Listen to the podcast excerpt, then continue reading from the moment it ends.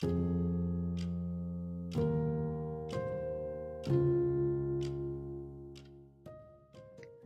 damos la bienvenida al podcast de hoy, Aspectos Prácticos, cuándo empezar la THM y durante cuánto tiempo realizar el tratamiento. Este episodio forma parte de una serie de podcasts patrocinados por Abbott. El contenido es responsabilidad exclusiva de EMAS, la Sociedad Europea de Menopausia y Andropausia. Todos los episodios están disponibles en inglés, español, mandarín y ruso, y se pueden escuchar en las plataformas habituales de podcast.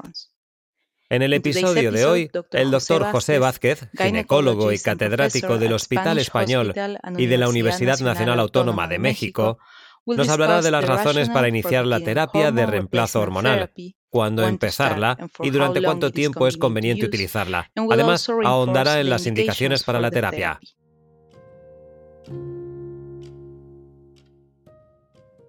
Hola a todos. Hoy hablaremos de un tema importante, la terapia hormonal para la menopausia.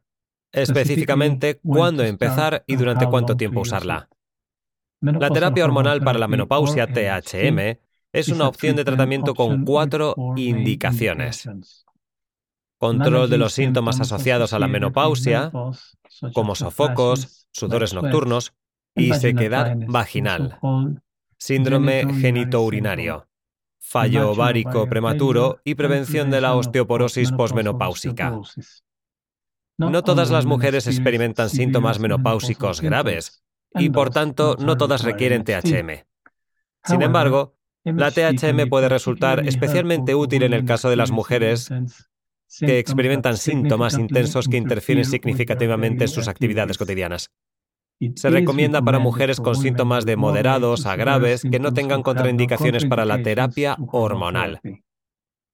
El momento de iniciar la THM puede ser crítico. Las mujeres que comienzan la THM más cerca del inicio de la menopausia tienden a experimentar más beneficios que las que comienzan más tarde. Empezar la THM en un plazo de 10 años de la menopausia o antes de los 60 pueden ayudar a aliviar los síntomas como los sofocos, los trastornos del sueño y la sequedad vaginal. ¿Por qué resulta importante este momento? Bueno, en primer lugar porque es el momento en el que la mujer podría presentar más síntomas. Y en segundo lugar, porque parece que los procesos degenerativos no están avanzados y la salud de las células es mucho mejor. Por ejemplo, el proceso aterosclerótico no está tan avanzado como para suponer un riesgo coronario, sino que podría ser protector, así como en el sistema nervioso, ya que las neuronas tienden a estar más sanas. Teoría de la salud celular. Cuando los procesos degenerativos han avanzado demasiado, los efectos de la THM parecen ser perjudiciales. Existen distintos tipos de THM, como la terapia con estrógenos, la terapia con progestágenos y la terapia combinada de estrógenos y progestágenos. La elección del tratamiento depende de varios factores, como la presencia o ausencia de útero y del historial médico de cada mujer. Es fundamental consultar con un profesional sanitario para determinar el tipo de THM más adecuado para cada paciente. Para garantizar la seguridad y la eficacia generales, es esencial determinar la duración del uso de la THM.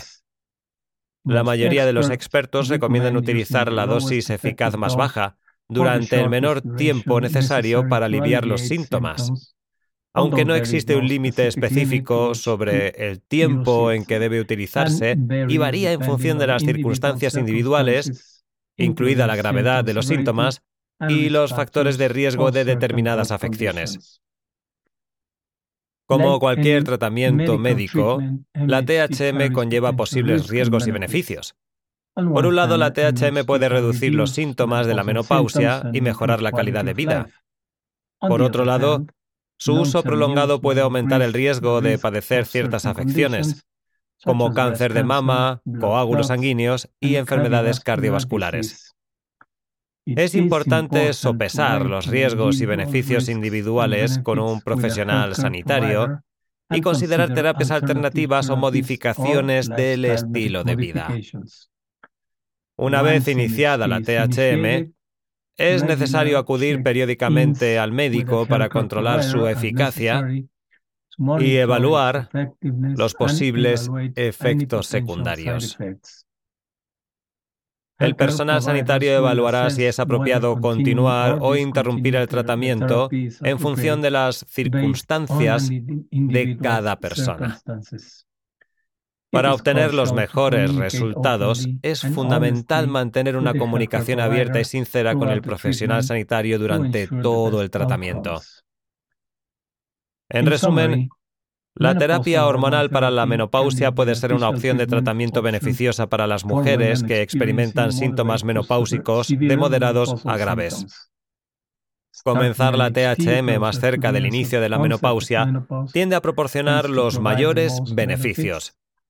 La duración de la THM debe basarse en las circunstancias individuales y reevaluarse periódicamente en consulta con un profesional sanitario. Evaluar los riesgos y los beneficios, así como considerar terapias alternativas o modificaciones del estilo de vida, reviste una gran importancia a la hora de tomar decisiones informadas sobre la THM.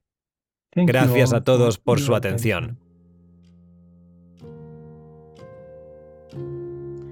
Hoy, el doctor José Vázquez nos ha hablado sobre las indicaciones y cuándo se espera que se obtengan los mejores resultados con la terapia hormonal para la menopausia. Los tiempos cobran especial importancia en este tema. Cuándo empezar, durante cuánto tiempo utilizarlo y cuándo debemos interrumpir el tratamiento. Gracias por escuchar el episodio de hoy. Esperamos que sea útil para su práctica clínica y de investigación. Cuídense.